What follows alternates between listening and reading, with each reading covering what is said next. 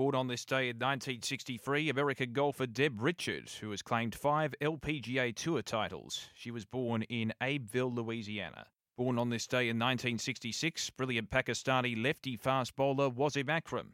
And born on this day in 1986, Spanish tennis maestro Rafael Nadal, who's claimed 20 Grand Slam singles titles, including 13 French Open singles titles. As we mark births, deaths, and marriages for Tobin Brothers funerals celebrating lives, visit tobinbrothers.com.au.